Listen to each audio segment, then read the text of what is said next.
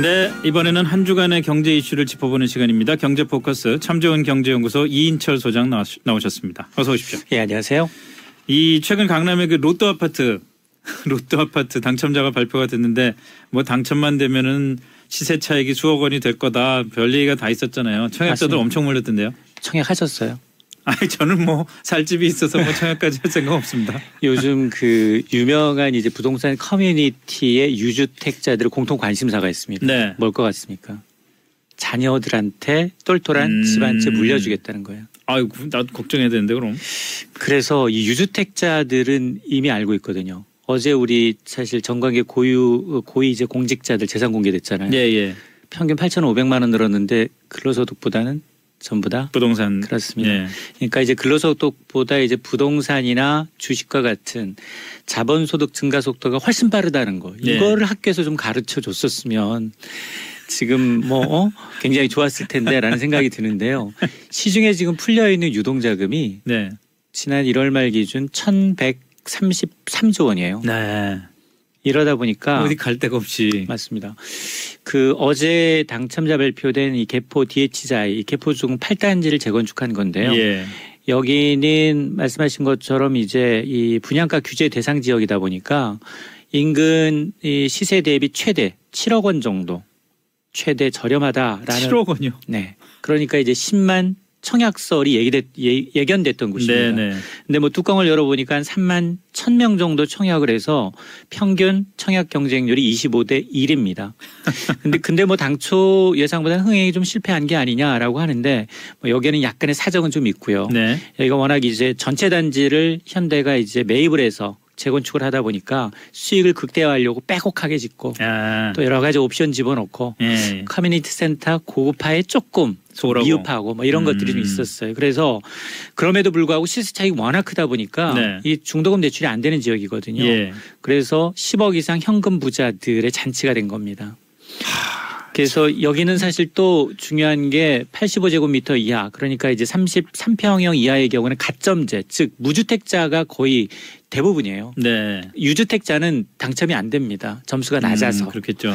그러니까 어 이건 뭐지? 10억 이상 현금 부자들이 주택 없을 리는 없는데 네. 그게 다 누구 거냐? 아들, 손자 증여하기 위해서 아. 하는 거고 그러다 보니까 지금 국세청이나 정부는 뭐지 이거 이게 혹시 이게 여기에 이제 고위공직자들 뭐 판검사들, 의사들, 이 병원장들 이런 사람들이 이제 아, 사회 지도층 인사들이 조금 자녀 증여 목적으로 예. 한게 아니냐라고 이제 들여다보고 있는 건데 어쨌든 그만큼 시중에 풀린 유동성이 지금 갈 곳을 잃고 있다.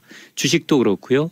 부동산도 그렇고요. 가상화폐도 그렇고요. 네. 그러니까 지금 예금에만 몰려 있어요. 아. 예금도 단기로 더 오를 것 같으니까. 언제든지 빼서, 빼서 투자할 수 있게. 맞습니다. 얼마라고요? 지금 유동자금이? 1월 말에 현재 1,133조예요. 이야. 그 많은 돈 중에 내 돈이 없네. 왜 그래서 평균은 갖고 계시잖아요. 아니 뭐 저는 뭐 그렇게 어쨌든요. 그 사실 이제 분양가 상한제 때문에 또 이런 그게 있는 건데. 맞습니다. 자 그래서 뭐 시세가 차이가 7억씩이나 난다. 그러면은 지금 이 프리미엄 믿고 계약을 해서 당첨이 돼서 계약을 하면은 그만큼 돈을 벌 수 있는 게 보장이 되는 겁니까? 일단 주의하셔야 될 게 현금을 갖고 있다. 예. 현금을 갖고 있는데 이제 이제 당첨이 됐다. 예. 그러면 당장 못 팝니다. 여기는 분양권 아, 전매 제한 구역입니다. 제한이니까. 예. 예. 그러니까 이제 어쨌든 5년까지는 분양 보유를 해야. 보유를 해야 됩니다. 예. 근데 입주하고 난 다음에 이제 적정 시점이 지나면 판매 매매는 가능합니다. 네. 근데 문제는 과연 이들 가운데 좀 이 들여다 보니까 어 이건 뭐지? 30대 이하도 네. 특별 공급에 당첨된 사람이 있다라는 겁니다. 네. 30대 20대가 야 근로소득 아무리 많이 해도 10억대를 갖고 있다. 이건 좀 불가능하고 조금 이르죠. 그렇습니다. 이제 그러다 보니까 지금 이제 3억 원 이상 아파트를 매매할 경우에는 네. 지금 규정상 자금 조달 계획서를 두 달 이내 제출해야 합니다. 아, 나는 내가 갖고 있는 현금 얼마에다가 은행 대출 그리고 이제 뭐 부모님 찬스면 부모님 찬스 네. 써야 되는데 그 부모님 찬스라는 게 증여세가 해당되는 곧바로. 증여세 대상이 되는 그렇습니다. 거죠. 그러다 보니까 아 이거 지금 당첨되면 이제 정말 수억 원의 로또인 줄 알고 딱 덜컥 당첨이 됐다. 이럴 경우에는 이제 계약을 하고 정말 순수하게 돈이 안 되는데도 불구하고 허위로 이제 좀 작성을 했다라고 네. 할 경우에는 과태료가 붙습니다. 아, 여기가 지금 적게는 15억, 10억에서 30억 원까지 가거든요. 그- 그거에 한 5% 정도를 이제 과태료로 과태료가요? 물어야 되니까 와, 최고 한 뭐 1억 5천 이상 그러네요. 과태료를 물어야 되니까 음. 이건 조심하셔야 됩니다. 네. 그리고 만약에 어 진짜 정말 빚을 내서라도 내가 이 집을 사고 싶다. 그래서 큰 빚을 내서 집을 사는 사람들은요. 빚이 여기 대출이 안 됩니다. 아, 아예 대출이, 안 대출이 되니까. 여기는 분양가를 규제하는 지역이기 예, 예, 때문에 대출 자체를 안 해줍니다. 아, 그래서 현금만 갖고 있는 무조건 부자들이 현금만 있어야 되는군요. 그러니까 3만 천 명으로 줄어든 거예요. 아, 아, 아, 아, 헷갈렸다. 예. 그런데 말이죠. 거기 뭐 롯데 아파트, 롯데 아파트 이러지만 최근 서울 중에서도 일부만 제외하고 나머지는 지금 부동산 시장이 특히나 분양 시장이 굉장히 안 좋은 상황 아닌가요? 맞습니다. 지금 어떤 아파트, 어떤 지역에는 수도권의 경우에도 지금 청약률 제로인데요. 이게 지금 아파트뿐만이 아니라 오피스텔, 뭐 일반 주택 대부분 다 이제 청약률이 굉장히 저조합니다. 음. 이거는 지금 이 지금 그나마 이제 부동자금이 조금 움직이는 건 알짜 상가라는 거. 상가요. 부자들이 갖고 있는 이거 예. 이제 지금 뿌띠 빌딩이라고 하거든요. 예. 아주 작은 이제 한 2, 30억대, 50억 내외 이런 데는 손바뀜이 굉장히 빠릅니다. 일부 음. 수익성 이제 부동산을 흘러갈 뿐 대부분의 주거형 부동산에서는 발을 빼는 분위기가 역력한데 이건 일단 4월부터 굉장히 또 규제가 심해집니다. 예. 다주택자에 대해서는 양도세가 중과되다 보니까 어, 대출도 막히죠. 금리 더 오를 것으로 예상되죠. 이러다 보니까 분양 시장이 급속하게 얼어붙고 있는데요. 네. 이게 지방에서는 이미 시작이 됐고요. 예. 그게 지금 서울 수도권까지 이제 번지고 있는 상황입니다. 아. 지방은 뭐 청약률 제로 이런 데도 있다고 그러는데요. 맞습니다. 오피스텔 같은 경우에도 제로고요. 예. 제주도에도 실제적으로 청약률 제로인 곳이 있고요. 아. 경남도 그렇고요. 제주도가 한참 뭐 그 중국 투자 이런 거 그 들어오면서 부동산 시장이 확 급격하게 뜨지 않았습니까? 맞습니다.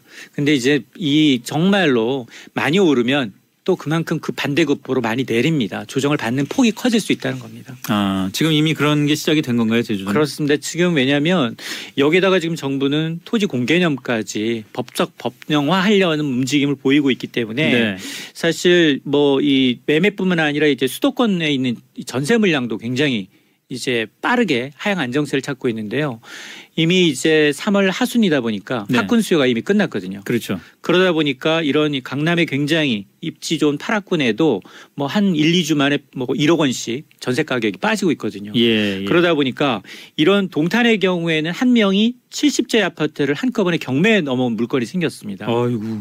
이게 사실 한 이름- 사람이 갖고 있는 건데요. 그렇습니다. 이른바 갭 투자라는 겁니다.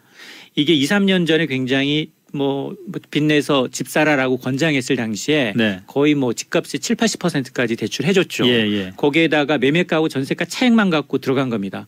집을 아. 쇼핑했다가 나중에는 어 이거 뭐지? 지금 입주할 때쯤 되니까 부동산 경기가 꺾이고 입주 물량이 많고 음. 이러다 보니까 시세는 내려가고 그러다 보니까 고스란히 피해는 세입자한테 날아오는 거거든요. 세입자 그 전세금 못 돌려주는 상황이 벌어지는 거예요. 그렇습니다. 이러니까 세- 세입자한테 울며 겨자 먹기로 이거 사라. 너 이거 경매로 가면 경매 유찰되기 쉬우니까 네 전세금 다 보- 온전히 보장을 못 받는다. 음. 울며 겨자 먹기로 사는 세입자가 있다는 겁니다. 전국 아파트 가격도 지금 뭐 굉장히 빠르게 떨어지는 것 같아요. 맞습니다. 불과 몇 주 전인가 한 달 전에 우리 저 인철 소장님 모시고 얘기할 때 아파트 값이 뭐, 뭐 하늘을 치솟고 강남이 어쩌고 이랬었는데 그 사이에 또 바뀌었네요. 그게 지금 한 13개월 만에 전국 예. 펴- 아파트 평균 가격이 하락세로 돌아섰고요. 예. 전세 가격은 한 달 넘게 떨어지고 있고요. 이 전세가 하락이 이제 어떤 전조입니다. 매매값 하락으로 이어지는. 음, 그렇겠죠, 되게. 그 러니까 이제 지금 서울의 경우에는 상승폭이 그나마 0.1%로 좀 줄었지만 서울을 제외하고 나머지 지방의 경우 특히나 이제 지금 지방의 경우에는 구조조정이 진행 중인 경남 같은 경우에 조선업, 해운업, 자동차 이 여기에는 하락폭이 더 커지고 있고요. 네, 여기는 네. 오히려 정부가 부동산 활성화 대책을 내놔야 할 정도로 굉장히 아. 심각합니다. 앞으로도 부동산 시장이 이럴 거라고 봐야 될까요? 일단 정부의 정책, 금리 인상, 수급이 모두 부정적입니다. 아, 이 얘기는 당분간 부동산 전세 매매 분양 대체로 하향 안정세가 불가피하다는 거거든요. 예. 그리고 많이 너무 많이 올랐고요. 그러다 보니까 이게 사실 이 건설 경기라는 게 사실은 이 내수에 굉장히 민감하거든요. 그렇죠. 사람들이 소비뿐만이 예, 아니라 그러다 보니까 이런 내수 경기, 건설 토, 이 토목 공기가 죽으면서 내수 경기에 좀 회복에 찬물을 끼얹는 게 아니냐. 네. 오히려 정부가 좀 지방과 수도권 혹은 서울과 예. 이를 좀 이게 좀 달리해서 네. 차별화해서 대책을 좀 세울 필요가 있어 보입니다. 알겠습니다. 여기까지 하겠습니다. 오늘 경제 포커스 지금까지 참 좋은 경제연구소 이인철 소장이었습니다. 고맙습니다. 네, 감사합니다.